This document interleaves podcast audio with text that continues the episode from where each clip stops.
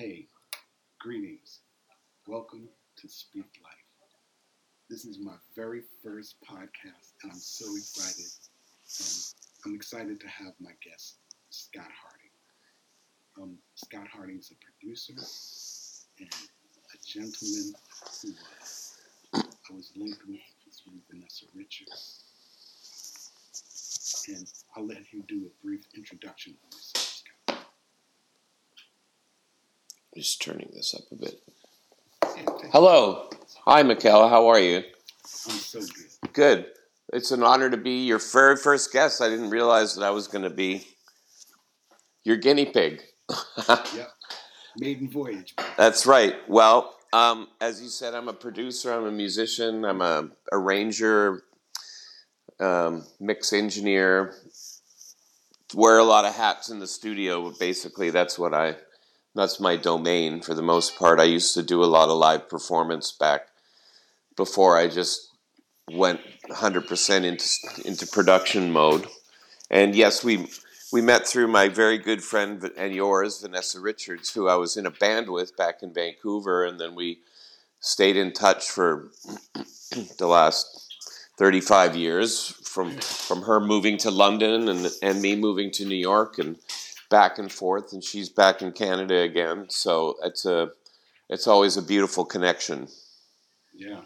Yeah. She's an awesome human being for sure. absolutely Um, you know, uh, one of the reasons why I wanted to do this podcast is because, um, you know, in the last few years, I uh, I was diagnosed with FSHD, uh, which is a, a muscle wasting disease, genetic muscle wasting disease. I've had it my whole life, but you know, wasn't aware it. Um, it became age, uh, you know, at a certain age, like your genes or whatever turn on, and all of a sudden um, you're starting to lose uh, muscle mass and, uh, and, and function. And so, uh, as I got to the point where um, where I was uh, where I had to sit down, where I'm in the wheelchair, right um, Vanessa reached out and said, "Wow, do you know Scott Harding?" And I was like, "I know the name, you know, um, because I, I know you produced a lot of people that uh, that are mutual friends." yeah we have a lot of mutual friends a lot of mutual friends. And so she was like, reach out to him. I I was like, just, just cold call the dude. She was like, nah, he's good people. Gonna, I'm surprised you already don't know each other. And, uh, and so I reached out to you and you gave me so much light about, uh, about dealing with um, this transition that I'm going through that um, she, and she knew you would. And so part of what this podcast is about is about um, being what's considered disabled and still doing the damn thing.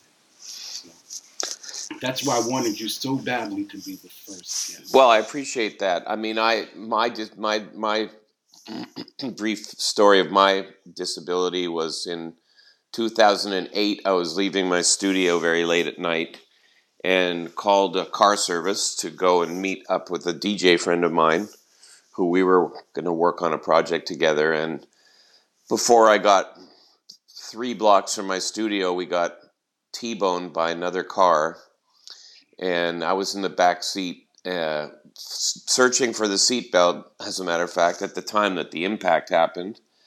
And um, i'm a t5 complete paraplegic so i've been in a wheelchair for the four, um, 14 and a half years well 15 years 15 years.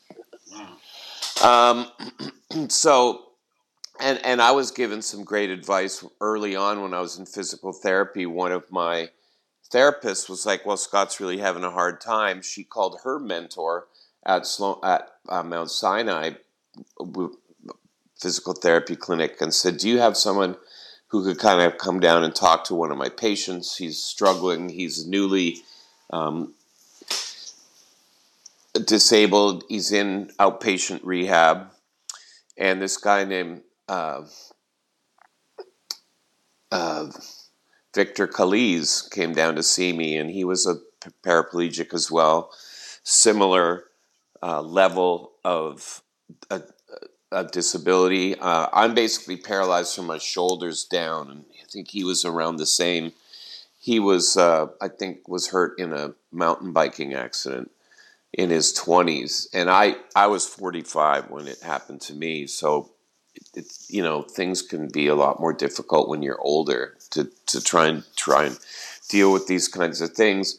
And I've I've over the years talked to other people who were newly disabled, and it's really you know I feel it's part of our responsibility as human beings and as disabled people to you know show improve and to pass it pass it down as is you know my philosophy about making music and stuff too. You know i've been a mentor musically to a number of different people and i think that you just um, that's part of being a part of a community is to share these things with people show solidarity and show some strength for uh, other people who are struggling, and it's really kind of a daily struggle. You know, I I was a little bit behind today to start our meeting, and I said, "Oh, I'm a little late.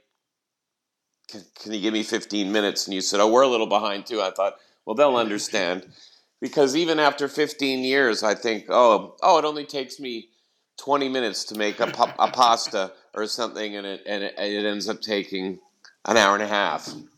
Yeah. And I, I just, I guess my, my eternal optimism gets the best of me a lot of times when I think that, yeah. oh, oh, this will be easy. I'll be able to knock this out. And things just take a lot harder, take a lot more time, and they're just more, much more difficult when you, when you're disabled. But it's that sort of patience and perseverance and strength that, that allows me to, continue to do things. You know, I think maybe people in my position might have just been like, okay, that's it. Life's over. But I mean, I just thought, well, I've got too much more things to do. I've got too many beautiful people in my life to not have experiences with them. And there's lots more music to be made. So, you know, I think I've made maybe a hundred records since I've been in the wheelchair. And, you know, you just have to keep going. I don't, I can't make them as fast as I used to. Yeah. But I mean, I think that that just partly comes with age and experience to not be wanting to work 14 hours a day. and and but, you know, I just feel like life is full of obstacles. This one just happens to be particularly large and but, you know, you've got to deal with obstacles your whole life, whether it's financial or personal or mental or physical. So we we we carry on and we try to, as much as we can, try to help other people do the same. So, and I was happy to when Vanessa said you guys should connect. I said I'd be happy to share some knowledge because so it's not easy. You know, it's not easy to know where to find resources uh, how to how you know even just riding the subway in a wheelchair is a is a whole pamphlet full of information you need to know and you constantly it can be a constantly frustrating experience and you've got to check you know because when you're going somewhere you're going to be using probably at least four elevators to, to get there and arrive and got to be working and generally that can be an issue in and of itself. It, yeah, absolutely. Got to go to another station to get out of the city. I had to once ride the train from 96th Street all the way to the 200 and whatever, all the way to the end of the of the of the line just to cross the platform and get on another train because there was no wheelchair stops after 96th Street on that line, on the 2-3 line. So it was right. That's the line I live in. Right. So that's why I went straight Access-A-Ride. You know? That that has its own kind of problems too with waiting and waiting and stuff and you know if you if you have to wait more than half an hour you can call Access-A-Ride back and say i want a taxi authorization number and they'll give you a, a, a number that you can then take an uber or a lyft or a, a yellow cab get in that and whether it costs 50 bucks or 15 bucks uh, you send that into the M- number, yeah. MTA. I mean, I don't know are you if you're hip to that or not, but No, you you're the one that hit. Oh, okay. Yeah, because that happens to me almost almost every, uh, you know constantly when I'm I'm having to deal with Access-A-Ride. You know, it's rare. It's it the, it's rarer that they show up within half an hour than they don't. Yeah, yeah. I've been having I've been having real Access-A-Ride luck. Every, especially with the uh, big bus Access-A-Ride people. Right. They're always the kindest and sweetest people.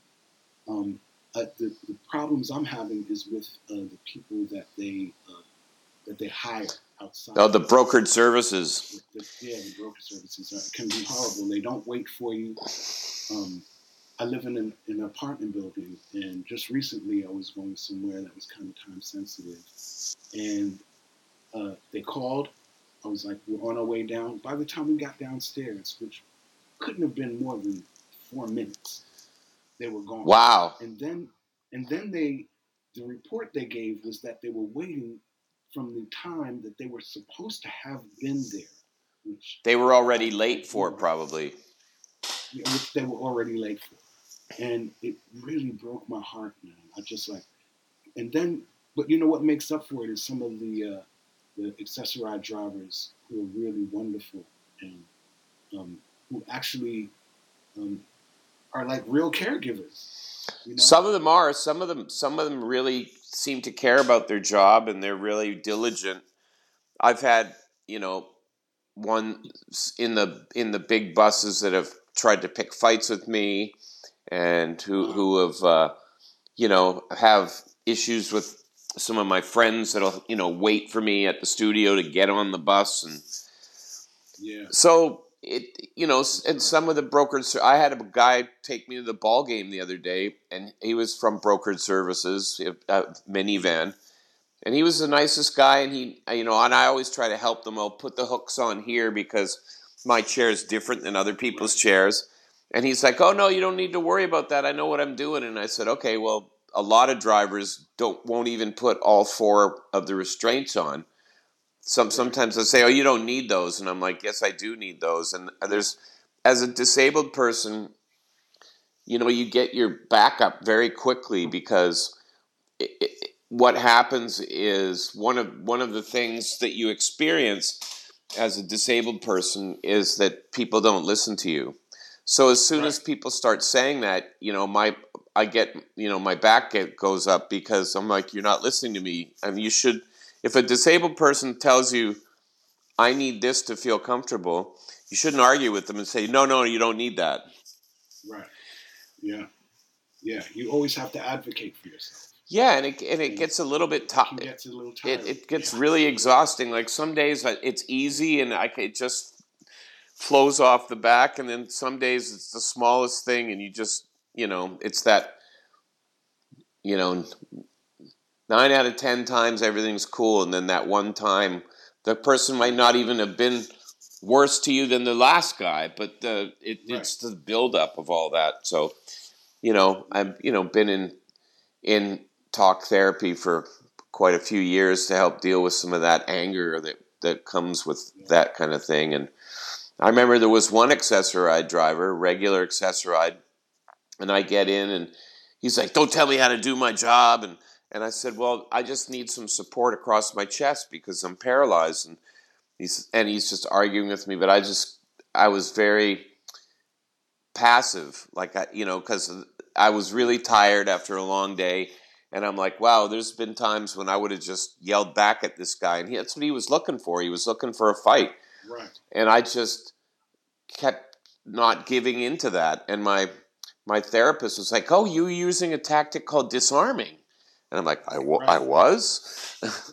and and she's like, "Yeah," and I said, "Yeah," because I could see it diffusing. Like the guy, it was deflating for him because he was wanting me to be like, "What the hell are you talking about?" You know, fuck you. You know, he was waiting for Yeah, that. they want you to be angry. Yeah, because he wanted to be angry back at me, and I Exactly. and I just sometimes I'll, I'll I'll I'll give into that. But that day in particular, I was just so exhausted that I was like, I just I don't have time for this shit, and I just Yeah. and eventually the guy cooled off. But it's it's difficult because your life is in their hands. Yeah. You know, and I, you know, I had one instance where a guy that I was working with. you're, you're riding without assistance most of the time. Exactly. I'm by myself almost all the time. Wow. And Wow. I was one time this guy came and he didn't stop where I was waiting. He pulled up to the curb and I just knew just from that I'm like, okay, this guy's going to be a dick. Yeah. And so I was expecting that, but my friend was with me and he sometimes your friends get very protective of you. And he's he kind of he bumped the guy. He's like, "Yeah, I bumped him. I just wanted him to feel the strength." Yeah. And and and he started like and then he pop, you know i finally get in and he pops his head in and he's like scott are you okay? You good? And i'm like yeah no i'm good. And then you know he said okay. And then he went left and then the driver was immediately like what's with your friend? Why was he threatening me?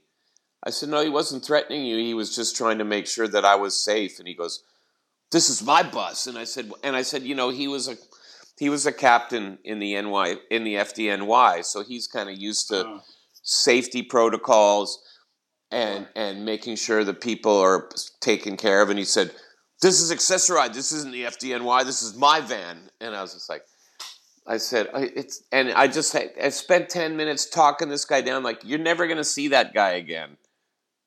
Don't worry about him. It's Don't- over. you know. And meanwhile, my friend calls me like after I get back. He's like, "Scotty, you you good?" I'm like, "He goes because I was ready to roll up to to downtown Brooklyn and take that guy on once you got off the van." And I'm like, "No, man." And I said, "You know, honestly, I was trying to diffuse the situation. You were kind of making it worse, and you have to realize, like, I got to ride with this guy now for for half an hour, and my life is in his hands. So I'm trying to soft pedal the whole thing." While he was just trying to be aggressive, and it's like, well, you can take the boy out of Brownsville, but you can't take the Brownsville out of the boy you know, because he was he was ready to knuckle up. So Dude, my my wife is my like protector. You know, when I man, I'm so lucky, and she's a beautiful bulldog.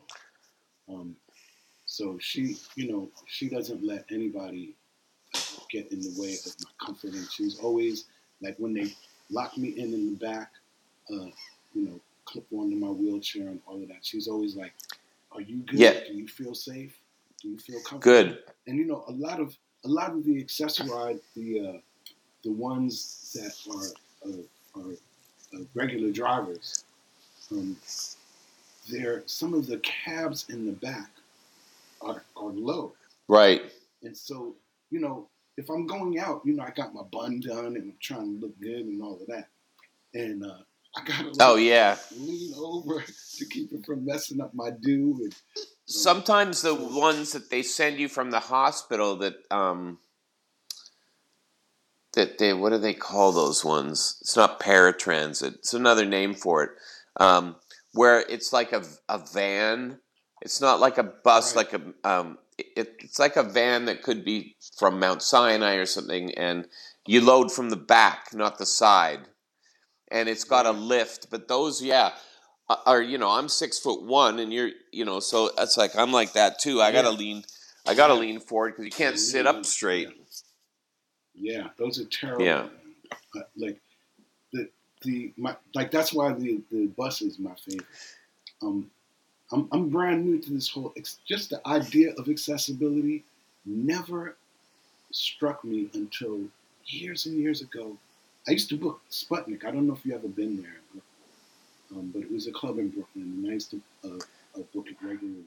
Oh yeah, was that was that was in Be- that was in um, Clinton Hill? Like Yes, uh, I remember that, and they had an the art gallery in there too.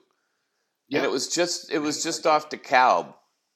Like it was It just was like the it was in the basement. yeah, in the basement around Classon. Yeah, yeah. No, I, my friend Yep. used to live right around the corner from there, and a a buddy of mine had an art show in there too. Yeah, so I remember that Ah. spot. Okay. Well, I used to. I was the book. Okay. and a good friend of mine had gotten shot and in his leg, and he had like maybe seven some operations on his leg. But I was like, I'm gonna throw a benefit for my man, you know. Uh, his name is Sharif Simmons. He's a badass. Uh huh. And so when I put the benefit on, I didn't think about accessibility at all. But dude is in a wheelchair, and they get to the door, and they're like, "How do we get stairs?" And they literally got, I think, seven people or eight people to carry the whole chair. to carry the whole chair down the stairs. Yeah, I mean, people people And, often man. say that uh, uh, you know volunteer that, and I'm like, nah, I'm good. I don't want people to pick me up like a piece of luggage and carry me around. That Yeah, I I'm don't roll I'm like that. Into it either. Yeah, I'm not into it either. And if, the- I, if I can't get in, I don't. Yeah, the, the the thing that people will say is, "Oh, we'll get you in there," and I'm like, "Nah, nah, Right. I'll, I'll get I either get myself in there or I ain't coming. I'll meet Yeah. you later." Yeah, But yeah, Yeah, yeah, I I mean, accessibility, I think, is something that none of us think about until it it it um, comes into our life. I never thought about it. You never thought about it. My friends Never thought about it, but now my friends think about it all the time, and they're like, "Oh, I went to this great art show, and it's it's totally accessible. You could go. Let let me take you there." So it's like you know, my friends either, have been. my friends do it, or or we call in advance and figure it out. I call in advance to everything I go to. everywhere. everywhere I go, every restaurant, if I've never been there, I call and I'm like, Lynn, do you have an accessible bathroom?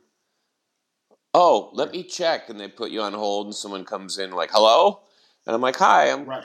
invited to your restaurant tomorrow night. I wanted to make sure that I was able to get into the place and and I you know I'll look on Yelp or on Google and I'll zoom in on the picture and I'll look at the front door and I'll like oh I see you have a ramp.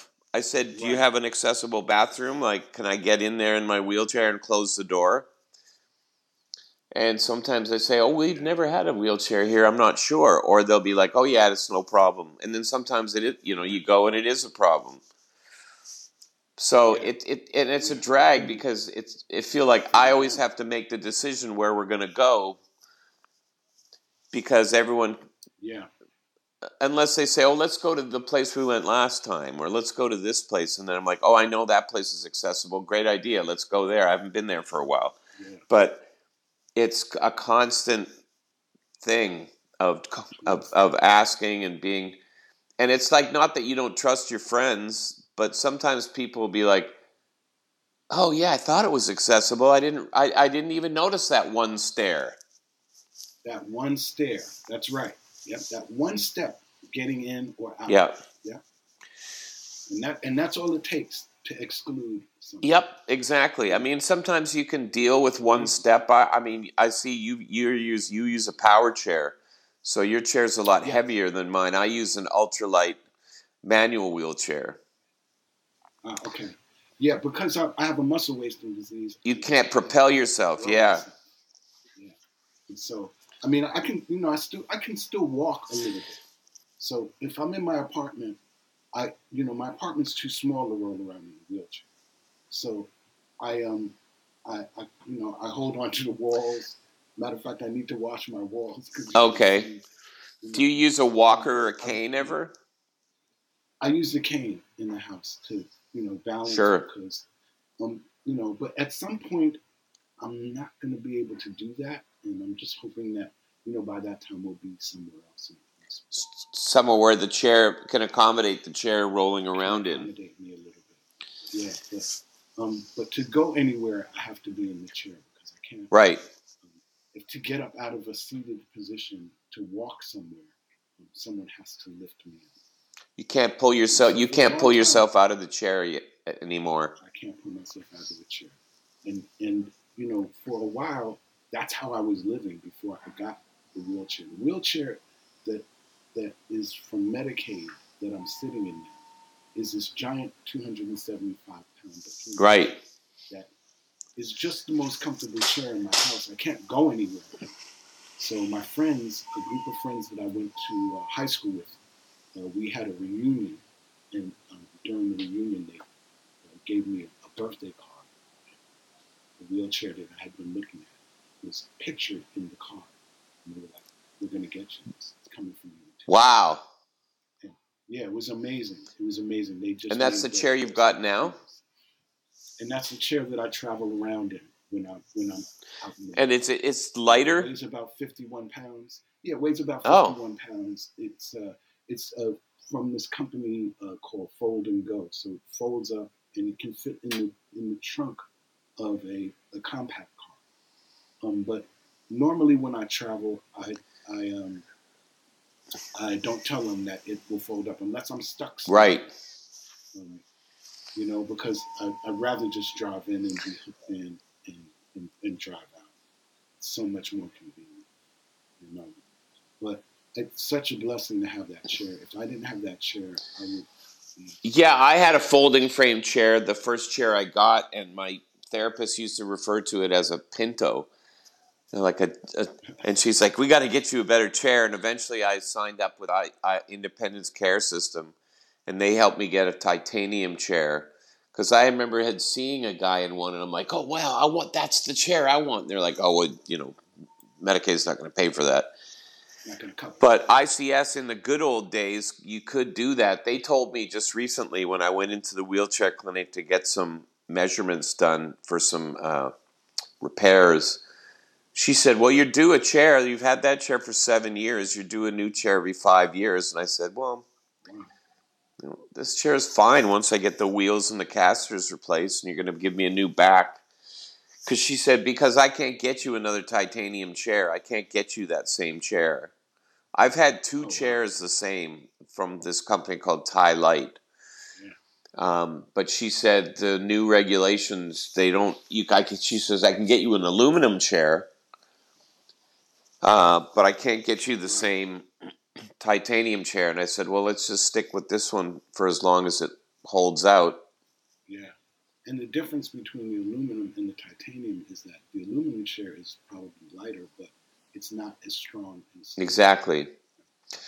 Yeah. I think they're usually about the same weight. I think titanium is is about the same density as aluminum, um, but yeah, they're the titanium chairs are much stronger. They're made out of one piece, and they custom make them to order.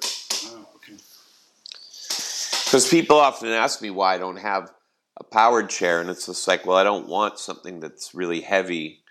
And what if you run out of batteries when you're in the middle of nowhere? You know, you're stuck. Yeah, there's a couple of things that I've, I've uh, like the, the fold and go chair is, like I said, probably about 51 pounds.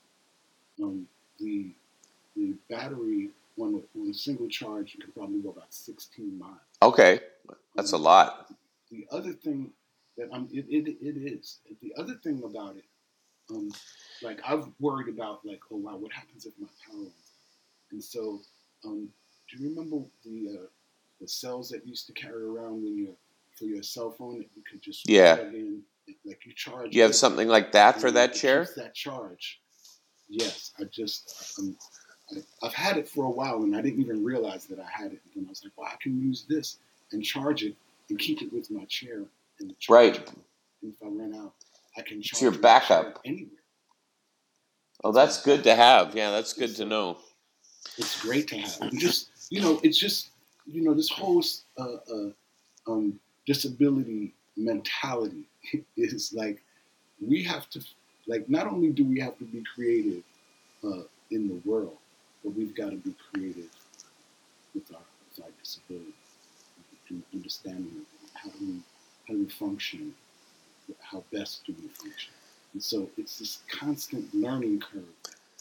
Yeah, because what what might work for me Learning. might not work for you because you know we've got we're both in wheelchairs, but you know we've got two completely different uh, diagnoses.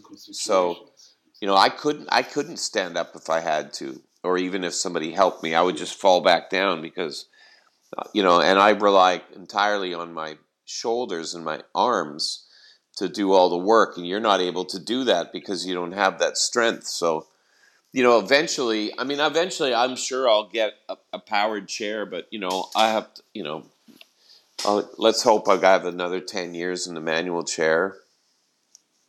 I hear you. It just feels more. You, you, It just feels more autonomous to me. right. Yeah, it feels like it feels like you're more. Exactly. Yeah. Yeah. You know what I wanted to ask you? One of the first things I wanted to ask you that I failed to ask you is, did you know Ronald? Did you know Ronnie Drayton? No, I never met Ronnie Drayton. No, I saw him play a few well- times with Defunkt. Yeah.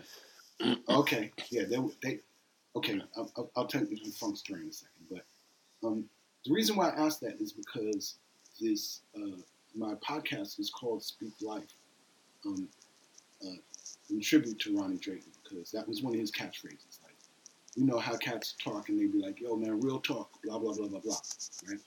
Ronnie's was like, "Yo, speak life." That's cool. And so, um, That's yeah, deep. So this is like a, a real tribute to my man because I know Ronnie since I was six years old. Wow. Okay. We, we, me, him, and Wayne Cobham, uh, the trumpet player, Billy Billy Cobham's Okay. little brother, went went to St. Clement the Pope, and so both both Billy Cobham's little brother and and and Drayton were in my Wow. class. So I've known those cats since then, and then me and Ronnie, you know, have just remained friends from, from then until his passing, and so um, this you know the podcast idea when I was thinking of it, I was like, you know, I want it to be about, you know, music and art and, and about music and artists. But I, I definitely want to have this disability piece in there. And I definitely want it to be a tribute to somebody awesome. And man, But Ronnie wasn't. He wasn't disabled though, was he? no, he wasn't. He wasn't at all. He he he was uh, pretty functional until his uh, until his passing. He he had he had uh, lymphoma Oh, okay. uh, for quite some time, and and his first bout with it, they thought he had beat it, and so he he never told anyone. Well, he mentioned it to me, but he had never really discussed it with anybody. And then, um, in his second bout with it, I had reached out to him because we used to talk Uh-huh. regularly, and I, I reached out to him and uh, on uh, Facebook Messenger so we could see each other. And he, he goes, "Yo, Banks, you see where I am, right?" And he Oh like, shit. he goes, "You see, what you see what they did to me, right?" He's like, "All my hair is gone." He's like, "I look like a fucking carjacker." I was like, "Sorry, bro, you always do." And he's like, he's like, "Man, you got the nurses and doctors cracking up here." He's like, "But listen, man, let me get back to you, and I'll tell you what's going on." And that was the last conversation we had. And next thing I know, uh, I see, I almost call Facebook death because every time I open it up, somebody. yeah. Um, but I, I, I open up my Facebook and I see uh, Felicia Collins saying, "Is it true about Ron?" And the first thing I did was call his son, and uh, and all I got was just tears. So Mm-hmm. I wanted to honor Ronnie uh, with this Speak Life thing because me and this dude had the greatest conversations, and he had those kind of conversations with everybody. So, so thank you so much for being with me. Um, I'm not letting you go quite. No, that's cool. I got time. Awesome, awesome. Um, one of the one of the things that um, you mentioned before is that you were in therapy, you know, for some years dealing with this. I, I was in therapy before all of this happened, and um, I'm still in therapy. And one of the things that I'm constantly dealing with is uh, is uh, my, my anger issues and my my anger issues that come out of uh, the healthcare system not really being. Well, that's a long conversation, but yeah, I mean it, that that's I mean it's it's can be that's absolutely one of the things that we get angry about or we get frustrated about and that because like and all the doctors are like a lot of the doctors are like I don't know they're like because everybody's different and they might not have ever experienced somebody who's got a T5 complete diagnosis but they've had mm-hmm. other people that were lower they had a lower injury so which means they have more functionality. Like i i came like you know this close you know like half an inch to an inch from being a quad. That's how high up my injury is. Mm-hmm. And it's a complete spinal cord injury which means that the, the spinal cord kind of got severed and a lot of times when you tell somebody in the business, like, oh, I'm complete, they just like, oh, I'm, I'm really sorry about that. Like they immediately go to this place, like, oh yeah, you're. They write you off, kind of. Um, but you know, I, I Yeah, I've you know I have a urologist that specializes in people with um, spinal cord injuries, and he practices in the same office as this other guy who I had to go to once because Dr. Vapnik was away. And this guy had no idea how to deal with somebody in a wheelchair, even though he'd been practicing in the same office as this guy who was a specialist for 20 years. And you know, so like you know, and you probably have specific doctors that deal with with with your affliction. Um, yeah, that's you're you're you're st- you're kind of re- related to to MS, right? That's what's hilarious about it. It's similar to MS. What you have? No. Oh, it's not. It's not MS. Not it, Okay. Not at all. It's it's it's it's muscular dystrophy. It's Oh, oh, muscular- MD, muscular dystrophy. This form of muscular dystrophy, yes. And so uh, when I first when when I first got my diagnosis, well, Is muscular dystrophy then kind of like That's a, how it a, started. an umbrella diagnosis for a whole bunch of things like your, like what you have and and other ones? well, there's a lot of different forms Okay. of muscular dystrophy. There's you know there's a lot of uh, people who have it uh, who have it from childhood muscular dystrophy, and basically it, it's a muscle wasting disease, and that's Right. umbrella that it's under. Um, some people get it uh, age onset. Okay. Is my case, and so I lived I lived you know pretty functionally for 50, 60, well for 60 some years, and then uh, in my 50s I started feeling it. And I was wondering what it was because I was working out, I was doing all this stuff. I go to the doctor and say, hey, what's going on? And they'd be like, I don't know. So it's been You just misdiagnosed. you didn't find the right doctor. That if you had found the right doctor at the beginning, you might have been able to avert it a little bit more. Yeah. or do something to it. Yeah, but you know, when I did get my diagnosis after a year and a half of testing, um, I said to the doctor, "Okay, so this muscular dystrophy. Uh, can you tell me what it is I'm supposed to do now?" And and the doctor turns into Scooby Doo. He literally, oh, oh. and I was like, "Wow!" So there's zero, nothing. There's no medication. There's no physical therapy. He's like, well, physical therapy may slow it down, but it's a progressive illness, and uh, no one knows how to stop it. And originally, you know, at first I thought like, I watched the Jerry Lewis telethon my whole life. They raised billions of dollars for this, and there's still Wow. absolutely nothing. And uh, and there's absolutely nothing. And so I've been. I've been And there was no doctor, the specialist that you were able to find.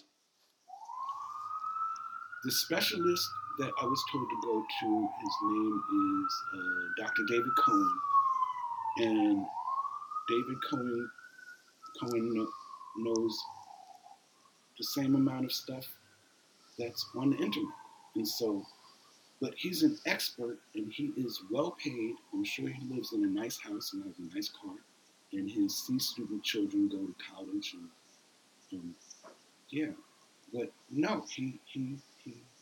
There are there's no real uh, um, expertise that's being shared with the public. I mean, they just started a whole bunch of new clinical trials for some new drug, um, which I would think if this guy was a cool doctor and, and got my back, he would have reached out and said, "Hey, man, we're doing some clinical trials. We want to be involved." But no, there's no, there's yeah, the love that I've received from the medical community is Yeah, and that's so frustrating. You because we're kind of taught as very frustrating. people throughout our lives like oh the doctors have the answers. Just go to the doctor. Just go just seek some medical help. And really they, they, they can't always tell you you know this is definitely going to work or you could try this Right. I mean, my, you know, my, my my major frustration right now is I, I lucked out uh, at the beginning of my diagnosis, and I found a physical therapist who was not only just a physical therapist, Mhm. he was a chiropractor, an acupuncturist, uh, chi- had a whole bunch of skills in Chinese medicine. Oh, that's great. Stretching, um, and so so he called his company Integrate because he did all of those things to help me. And so um, I worked with him for quite some time. And he would, at one point, he was like, I can't stop the progression. So what I'm going to do is try and make you as comfortable as possible. So I'm just going to focus on the acupuncture, the massage, and the chiropractic. Right. To give you some relief from the discomfort of the, of the, the condition. And um, but he moved away, and so now I'm trying to replace a guy who did four things, and he took Oh wow. my Medicare, and not only did he take my Medicare, but he had two other people. One of the, one was a guy who introduced me to him, my man James Nicholson, who's a massage therapist. So if I went to James Nicholson and got a massage, he would book it like it was him, so that so that he could get paid. Because most massage Right. therapists don't take insurance. And he did the same thing for a physical therapist, a guy who uh, would come to my house and do the physical therapy. So when I went to see him, all he did was chiropractic massage cupping, uh, Chinese medicine. Um, when I lost this dude, I was like, how do I replace him? And so I finally found, uh, through my wife once again, this place called Hudson Wellness. And I reached out to them, and of course, they didn't take Medicare Medicare, so they didn't take my insurance.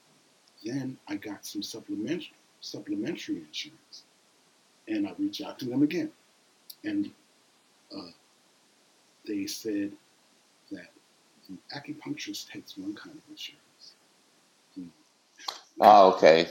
another kind of insurance, and the masseuse takes yet another kind of insurance, and none of them take mine.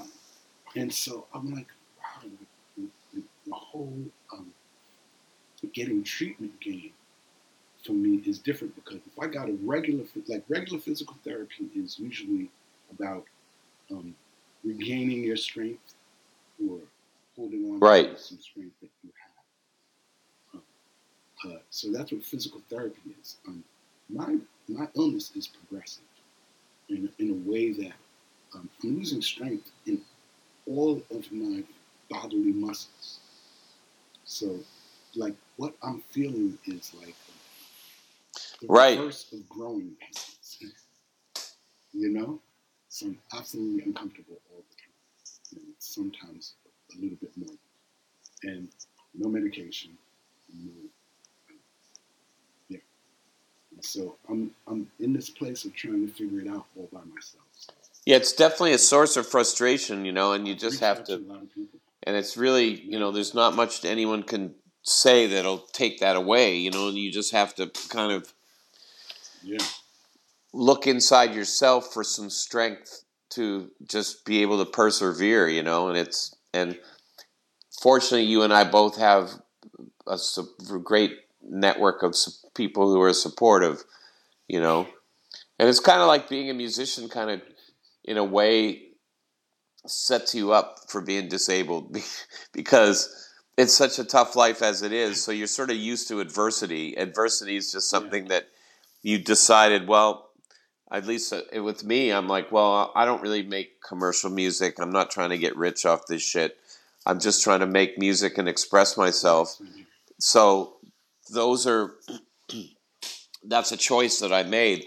I was telling somebody one of the, you know, and and you make these choice. I was talking to Paula Henderson about it actually, and and I was Oh yeah. and, and you know I said the thing you know we make these choices in our lives. Like I choose to to live my life this way, and I understand the consequences of that. Being I'm not going to have a lot of money. I might not have health mm-hmm. care.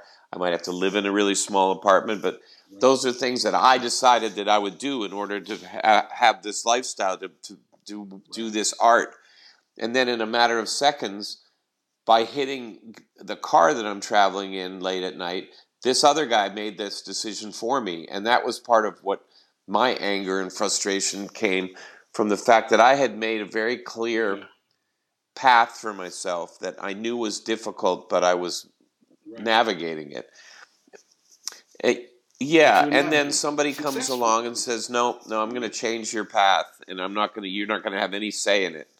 Yeah. And so that's something that, and I guess I think I continue to struggle with it. You know, I mean, on the outside, I say, "Well, I've accepted the fact that this happened to me," but on the inside, there's still anger and and, and frustration and denial, maybe even in a way that you know Yeah.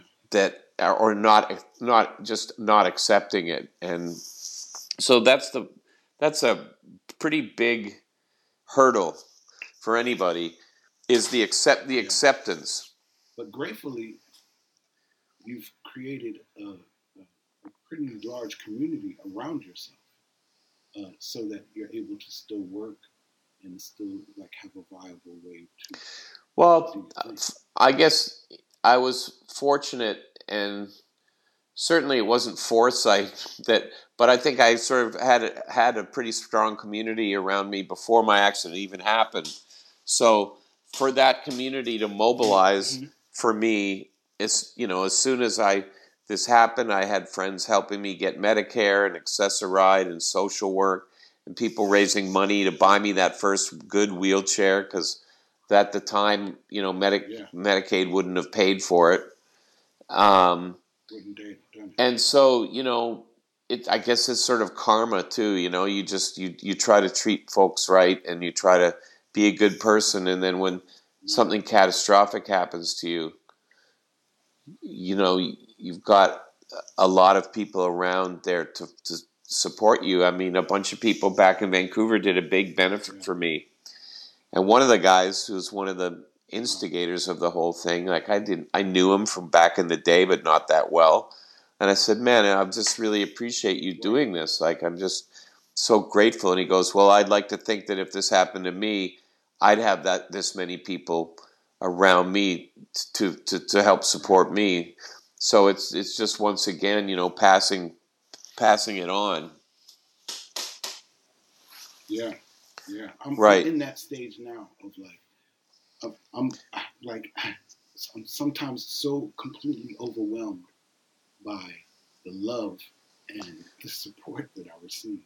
It's humbling, you know. Sometimes I just think I just think about it and I cry because I'm like, Jesus, like, Yeah. who am I to deserve all this, you know?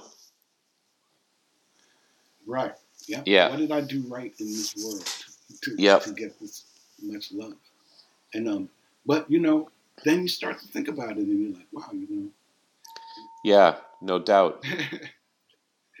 and you passed it on. You passed that love on to me, sight unseen, like just through, you know, from one friend to another, saying, hey, like, you know, my brother needs some help, and and like I really want you. Well, to I'm- I'm- I'm- actually was. Um, I'm glad. Well, I'm, I'm glad that I could I, I could share the knowledge, and I mean, um, it, it it and it continues to go both ways, you know. Yeah, Yeah, I really appreciate it, and I also appreciate you having. Absolutely. okay. being my very first guest. Um, that's that's it's so magical to have you. So, Ken, I'd like to talk a little bit about um, Okay. you know all the people you produce because I I ran into Chris Chris Uh-huh. Wheeler at, a, at an art show, and she out of nowhere she mentioned your name, and I was like, okay. th- Well, this- she this probably just saw you in the chair and thought, okay, you know? and she knows that we know a lot of the same people, so she probably just assumed that we knew each other and that we had we had talked about this, and I've you know, Yeah. good thing that we had.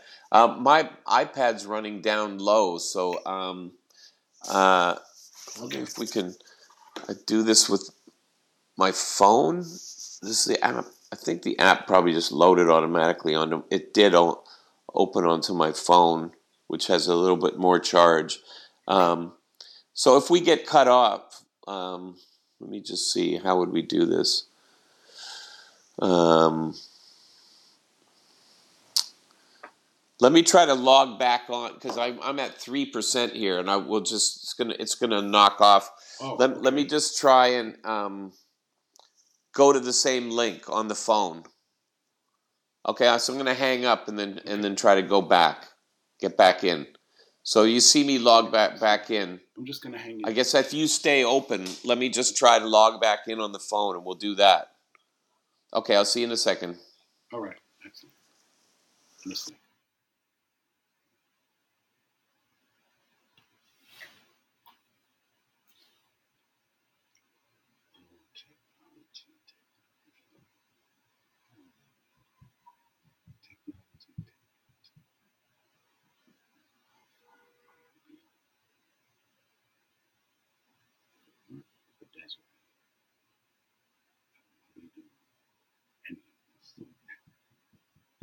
do any of this. She is the producer. So, mm, hoping that we'll be able to get back on with ease. That everything will be abreast and our conversation will continue. Those of you who's listening, listen.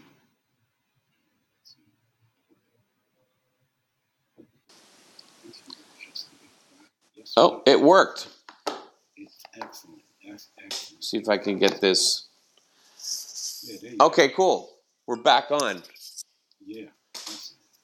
So what I was asking you about was, um, you know, I know uh, you've produced so many interesting people, and I knew one of them was Christine Wheeler, but like, uh, you produced like Beans and, and uh, so many others, uh, Logic. And, DJ Logic, I did his first three records. Um, I've been working with Harriet Tubman for oh wow.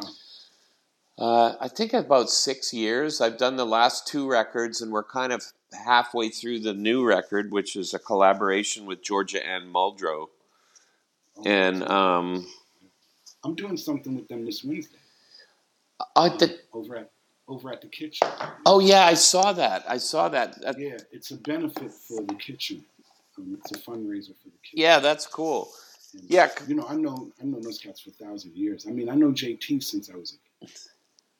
Probably eighteen. wow. since I was 18. Yeah, so I mean that's that's all part of the community, and those guys. Um, Yeah. You know, the previous record, "Terror End of Beauty," was sort of a collaboration project with them just sort of coming into the studio and jamming, and me pi- picking out pieces and constructing tracks that you know. Then we add Brandon came in and added more stuff, and I- I would add Yeah. stuff and.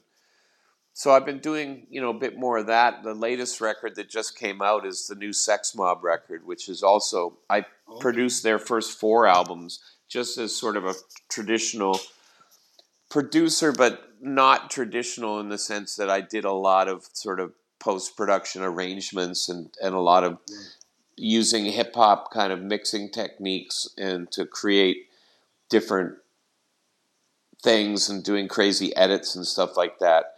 So this record, I actually made ten tracks and sent them to Bernstein, and he wrote horn arrangements over top of them, and they came in the studio and played over top of the my tracks.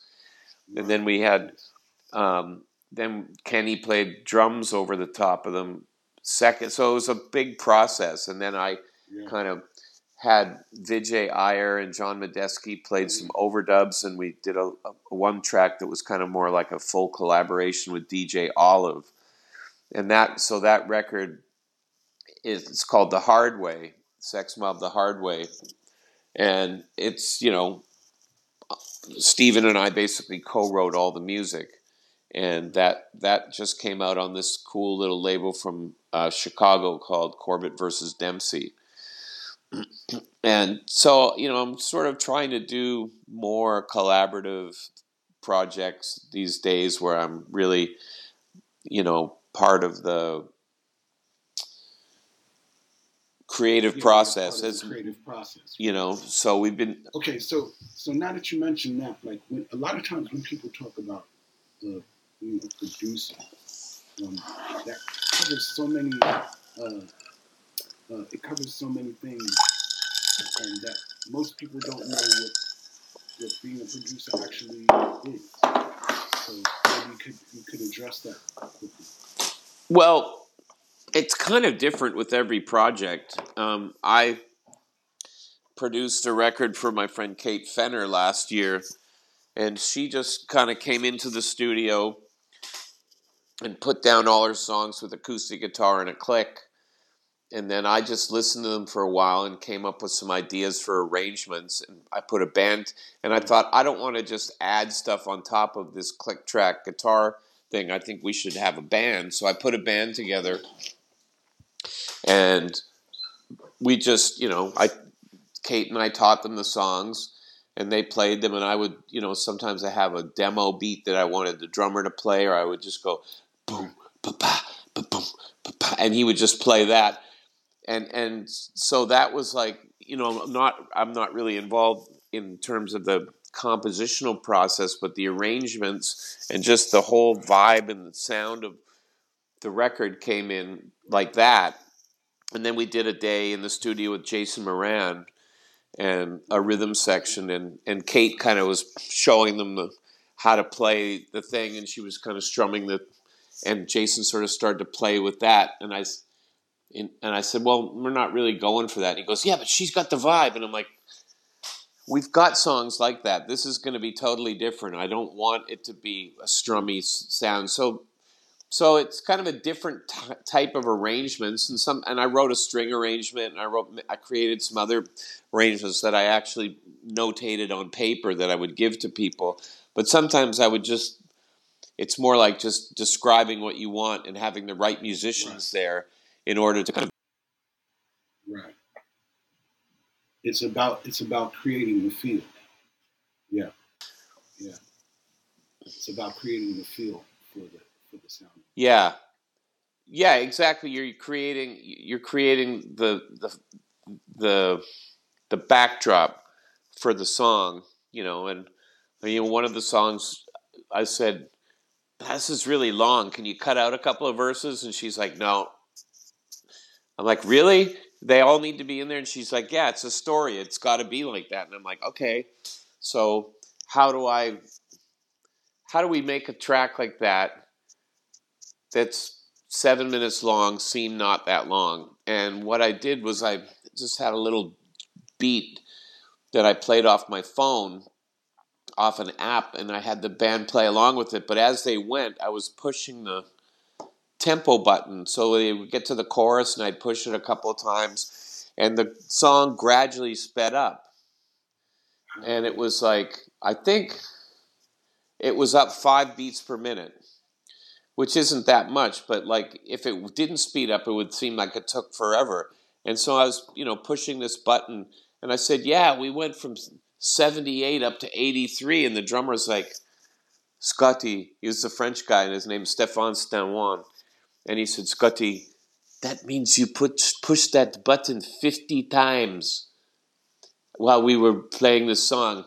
I'm like, well, I didn't do the math on it. I didn't really think of it like that, but yeah, that that was that was I guess I pushed it 50 times. Yeah, that's what happened. So, you know, it's it's all about kind of solving problems and but it's also about creating an environment where people are feeling like they supported because that's yeah. what as a, a, producer what you do is you try to or at least what i try to do is i try to um, facilitate their music to, to for to and maximize the effect of it so that you know and and sometimes that means being very hands on and making arrangements or making beats or making tracks or playing on it myself. And other times it's just about knowing that, okay, what they're playing is great. I'm not going to mess that up. I'm not going to push, you know,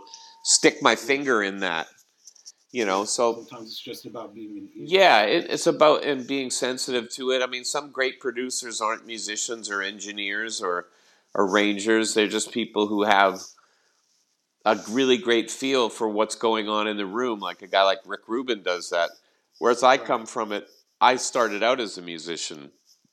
Right. And then I became an engineer, and then I became a producer, and then, you know, and then I studied composition in music school, so I already had sort of composition and arrangement knowledge. And then I just, it just grew as, as, and, and I'm grateful for all the people that I, I work with that allow me to be so creative and allow me to to be part of it but also i you know i make my own music so i don't need to feel like i need to express myself through their music i know a lot of guys who don't and they just want every record they produce to be their record and it's like it's not your record it's their record yeah. you're there yeah. it's like you're a conduit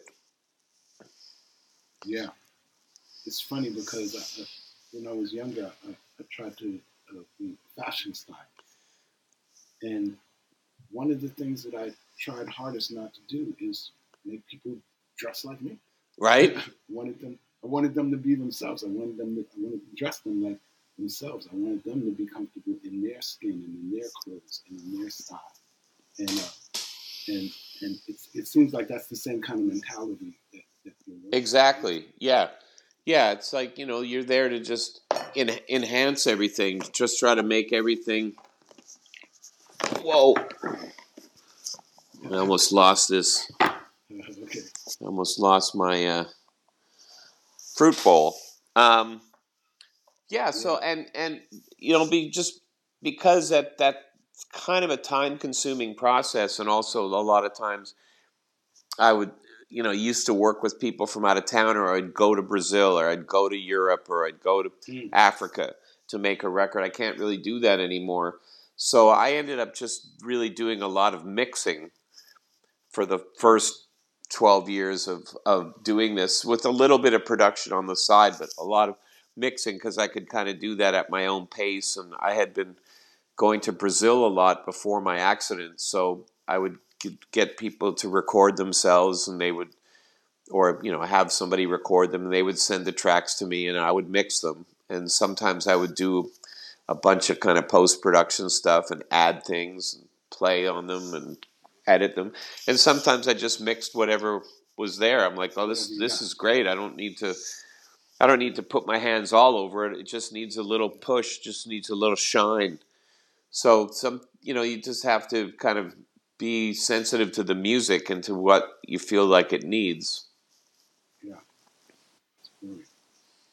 And I think sometimes, in some ways, being disabled helped me understand that even more because it helped me learn how to ask for help from people, and ask, and, uh, and it allowed me to be very in tune with what's going on in my own body in my own life. I'm still struggling with that It's, it's, it's only a few years new for me. Well, I'm 15 years in, and I still struggle with it, and still adapt every day, and still get frustrated. And it seems to me you're doing you you're doing better than I did two years in. So you're doing. I think you're doing well, but it's it's it's it's just a. It never ends. It's a constant It's a struggle. process. Yeah, that, that much I'm, I'm aware of. And but yeah, the asking for help thing, like you know, when yeah, I, that's it's really that's really a problem for me. And um, but I'm really grateful that I have a lot of people around me who will ask me if I need help. Yeah. Well, sometimes you have no choice. Like there's things that yeah, I just can't physically do, and I know that I have to ask for help. So I do that, and I've gotten much better at asking for help. But I was always a very proud, independent person, and and I can see that, and and it's very difficult to kind of take it to that other place where you just give it, you, you give up your ego and just be like, okay, I'm just I'm gonna have to. Hey, can you help me get? Like I used to get really pissed off when people would open a door for me. What the fuck? You don't think I can open a fucking door? I live here. What the fuck are you doing? You don't need to open a fucking door for me. yeah, And now people open a door for me, and I'll be like, "Hey, thanks," and I roll, I roll right Yeah. through because it's like, why Yeah. fucking get upset about that? They're trying to do something nice for you. Don't don't put your ego in there and, and assume that mm-hmm. they're patronizing you. I mean, and that does happen sometimes, and I, I still get mm-hmm. pissed off about that. And people, oh, that's great, you can get around like that, or oh, you're really Yeah. good in that thing. I'm like, what Yeah. thing? The wheelchair is a thing. It's part of me now. Yeah. So you know, but you just have to, and it takes a while. And I'm, you know, I'm not perfect, and I'm not going to say I've, I'll never yell at somebody again for opening a door or something. Because sometimes people, it's like, no, I got it. It's cool, and then they still stand there, and it's like, or people trying to hold an elevator door open for you, and sometimes it's like, actually, you're in my way, and and right. sometimes and, you. Tr- and where's they in there? you're in your You're- way You're about to roll over there you're in the, the mm-hmm. way so then i'm steering over to the side more and next thing you know i've clipped my hand on the edge of the door because i'm trying to avoid you Yeah. and after i said i'm fine i've got it like sometimes I'm like, no, it's cool, I got it, and they'll still send it. I'm like, I got it, Yeah. and then usually they get that. I don't have to be like, get the fuck out of the, you know, I don't have to yell, Yeah, you know, yeah. I don't have to get that aggro on them. I just have to be just like, no, no, I got it. It's cool, I got it. Thank you, thank you, thanks for your help. I appreciate it, but I, I got it. I've, one of the things that I've really learned is uh, that I didn't, that I honestly didn't have before any of this, patience. Like I've become so much more patient um, with just everybody. Um, I, you know, like I realize how, you know, a lot of my days aren't good days. Sure. so I wake up like with this rough attitude, and I have to find my way into a flow.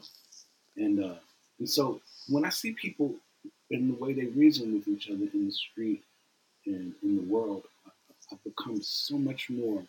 Uh, wow, I don't know, you know, what they're dealing with. Um, what you know, the plus of the disability for me is they already see that I'm dealing with something, Right. and and and and giving me the benefit the benefit of the doubt that wow, this guy's already dealing with something. I don't want to cause him no more grief. Is uh, one of the blessings that I feel that, that that's in, inside of this curse, Right. you know, and uh, and that people give me that that room and give me that space. Yeah, and you have to you have to open yourself up to allow that to happen, to allow people Yes. to do that. And I mean, I used to get pissed off when I'd see people on accessor and like we'd be on these long Access-A-Ride trips where they pick you up, then they pick someone else up, and they drop them Right. off, and they bring this other person. And you see people like walk onto Access-A-Ride. And I'm like, what the fuck is this guy doing on here? This Right. motherfucker's not in a wheelchair. Why the fuck is he taking advantage of the system? But I remember going Yeah. through Penn Station one time, and this guy and I are on the same trajectory. We're both looking for the elevators, and we're coming up. And finally, by the third elevator, because there's a lot of elevators in Penn Station to get out, Right. I'm kind of thinking like, what does this guy fucking need? And he's like, oh, I'm on dialysis. I can't walk upstairs. I get so tired. I can't walk up the stairs. Mm. And this guy looked like a perfectly normal person. Like didn't have a cane, didn't have a walker, didn't have Yeah. oxygen. I'm like, and I realized it was a real teaching point because like you just never know just from looking from someone like this guy this What guy needs the elevator just as much as I do. He wouldn't be he I mean he probably could get out by the stairs, but he'd probably have to take two stairs, take a re- take, a a rest. breath, two Yeah. more stairs, take a breath, and it would probably take him half an hour to walk up all those stairs. So I'm kind of like, I, I was that person before I, I, you know, stopped going in the subway.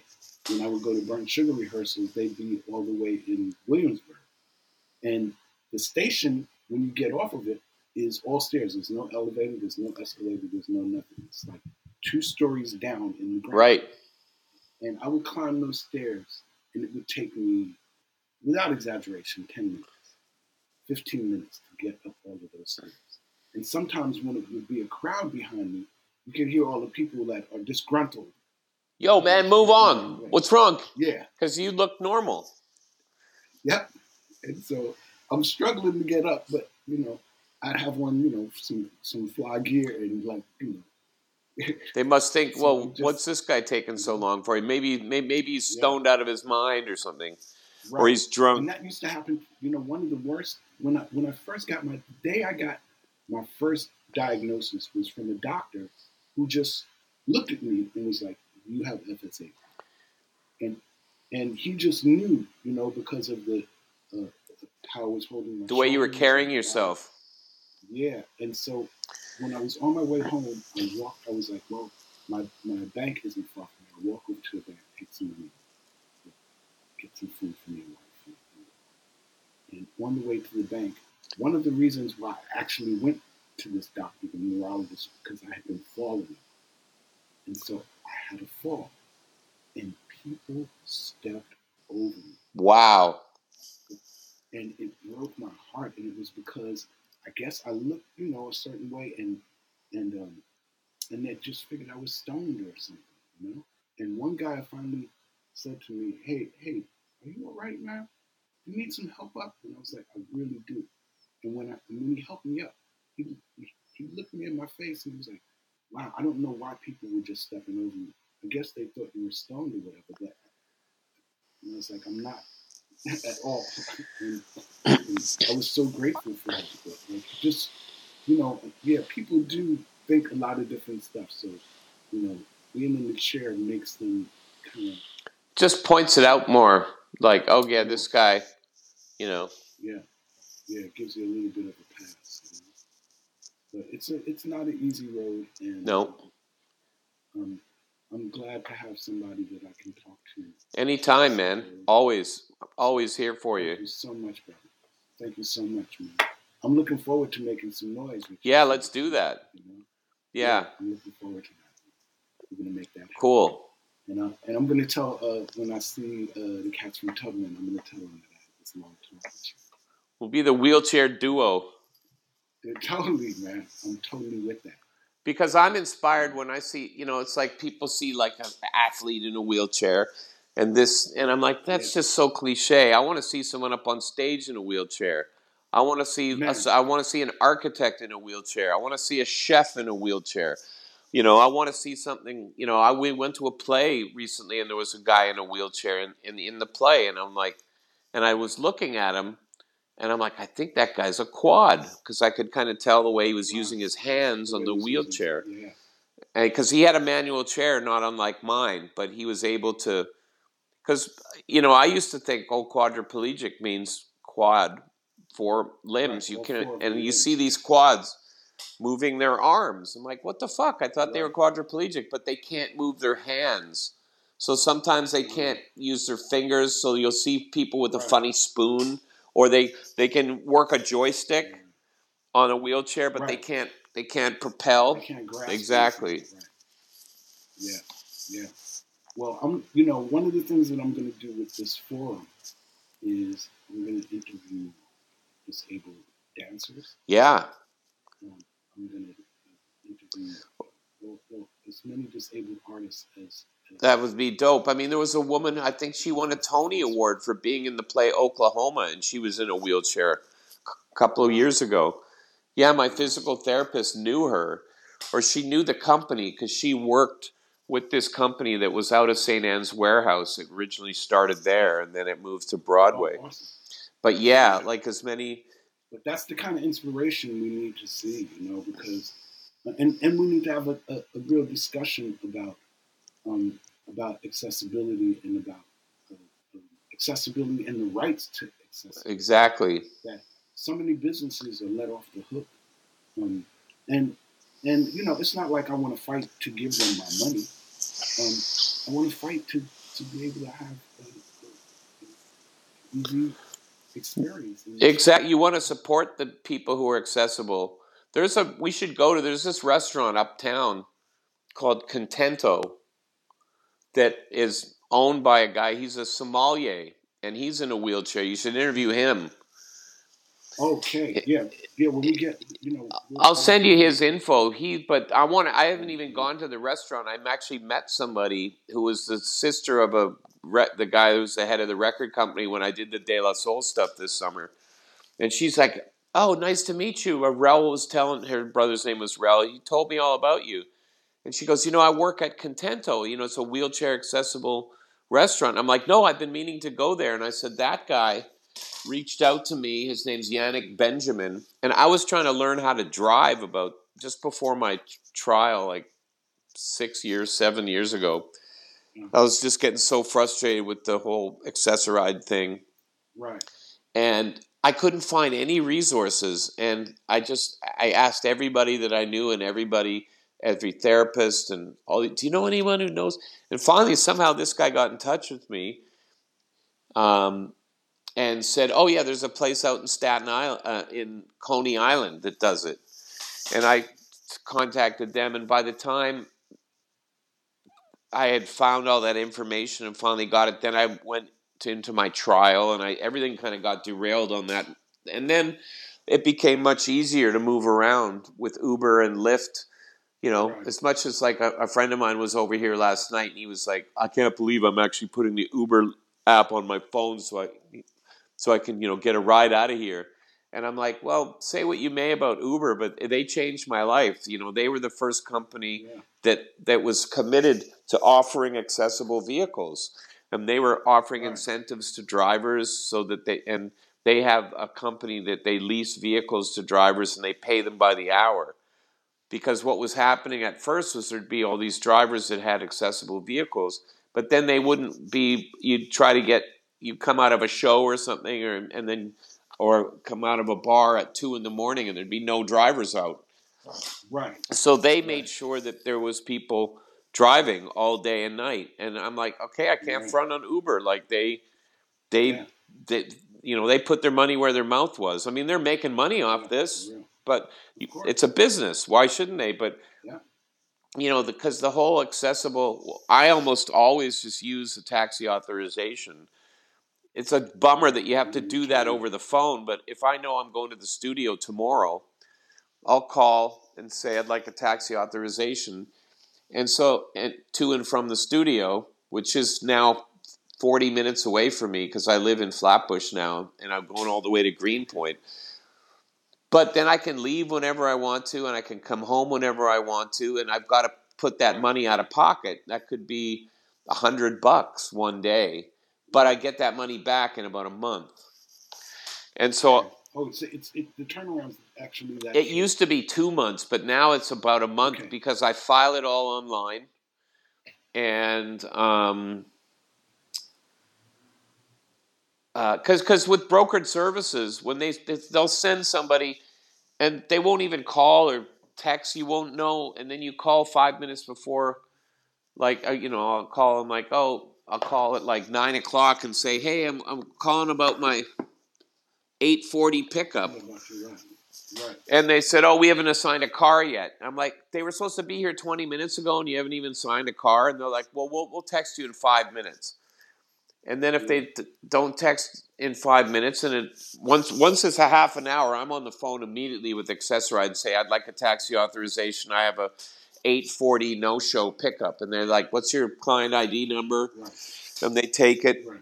but you have to do all that over the phone like if if and you the taxi authorizations are only interborough so i can get one from here to greenpoint which is expensive yet yet they won't give me one from downtown brooklyn to the lower east side which is a third of the price of that so you can get them with you could get you could go anywhere in manhattan with the Right. But I can't. with the taxi authorization but you can't go to brooklyn or queens Oh, okay. So, like, what I did the other day when I came home from the baseball game is I took a cab with my friends. I said, "Hey, how about we go out for a, like 'cause it was a day game?" I said, "How about we go out to somewhere in Greenpoint and uh, get some food and have some drinks?" So we took a cab from Citi Field in Queens to to uh, Greenpoint. That was I paid for that out of my pocket. It was twenty five bucks or twenty bucks or something.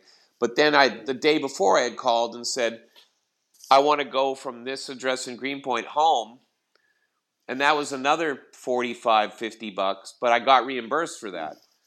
So I cut the I cut the trip down because I knew I could go from Brooklyn to Brooklyn.